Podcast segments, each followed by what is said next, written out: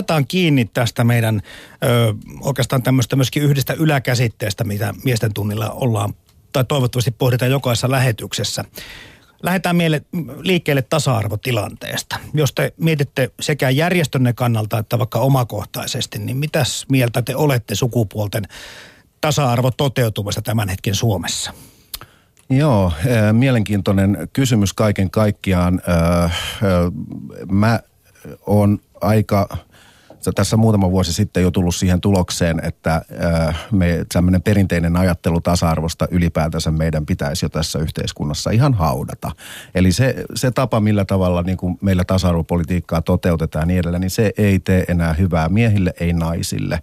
Ja tota, äh, Mä huomasin sen, mä oon ollut mukana tämmöisissä tota, esimerkiksi tasa-arvoasian neuvottelukunnan miesjaostossa tuosta vuosituhannen vaihteesta ja, ja, ja monissa erilaisissa niin kuin, organisatorisissa rakenteissa ja, ja tota, huomasin hyvin nopeasti sen, että käytännössä – ää, lähes kaikki esimerkiksi miehiä koskettavat kysymykset on nimenomaan hyvinvointikysymyksiä. Pitää aina muistaa pohtia, että jos tehdään tasa-arvotyötä, että mikä on se tasa-arvotoimenpide ja sen aina pitää vahvistaa hyvinvointia.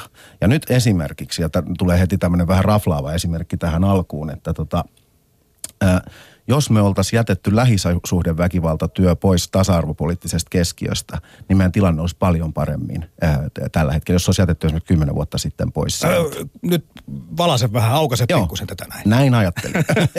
eli, tota, eli se, että et, äh, kun puhutaan äh, ihmisistä, ihmisten hyvinvoinnista, ihmisten kokemista äh, ongelmista ja niin edelleen, niin ensinnäkään asiat eivät voi olla tasan se on, se on inhimillinen mahdottomuus, että asiat voisivat olla tasan.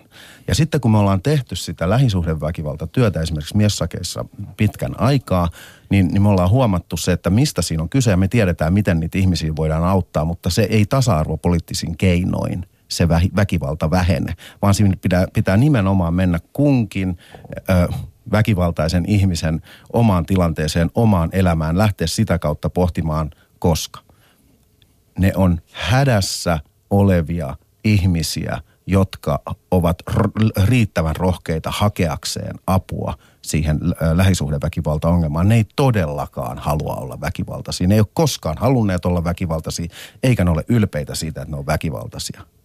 Ja, ja sen takia ne pitää lähteä työskentelemään ihmisen sisästä käsin, ei ulkopuolelta, kuten tasa-arvopolitiikka tekee, eli määrittelee, kuinka meidän pitää olla. Erosta elossa eroryhmäohjaaja Jarmo Holttinen.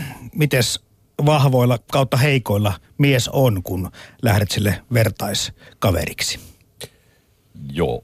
No tota, mm, erotilanne, jos nyt sitä ottaa, niin se on oikeastaan varmaan semmoinen isoin kriisi, mitä me nyt kaikki tunnistetaan miehen elämässä, vaikka niitä on niitä muitakin asioita tietysti, liittyy terveyteen ja työpaikkaan ja kaikkiin näihin asioihin. Mutta tota, siinäpä No ilokseni kuitenkin toteaisin näin, että kyllä niin kuin mun mielestä sosiaalipuolella on ruvettu ihan selkeästi ottamaan, että Tomilla varmaan tähän perspektiiviin paremmin, mutta niin kuin, että mies on ruvennut nousemaan niin semmoiseksi vertaiseksi naisen kanssa kuitenkin sitten siellä viranomaispuolella. Että ehkä meidän asenteet on sitten ei niin kuin ihan kautta yhteiskunnan vielä ole samalla tasolla jopa. Että siellä on niin kuin hyvin semmoista, että mä mennään niin, että sieltä kannustetaan esimerkiksi miehiä erotilanteessa, niin että kannattaa lähteä katsoa niin, että löytyisikö jostain apua sulle tuosta. Ja sitten eroryhmähän on hirveän hyvä toimintamuoto, niin kuin vertaisryhmä, mm. jos näitä käsitellään. Mutta kyllähän siellä niin kuin aika unettomista öistä ja kaikenlaisista typeristä ajatuksista niin kerrotaan alkuvaiheessa, että tota, aika heikoilla.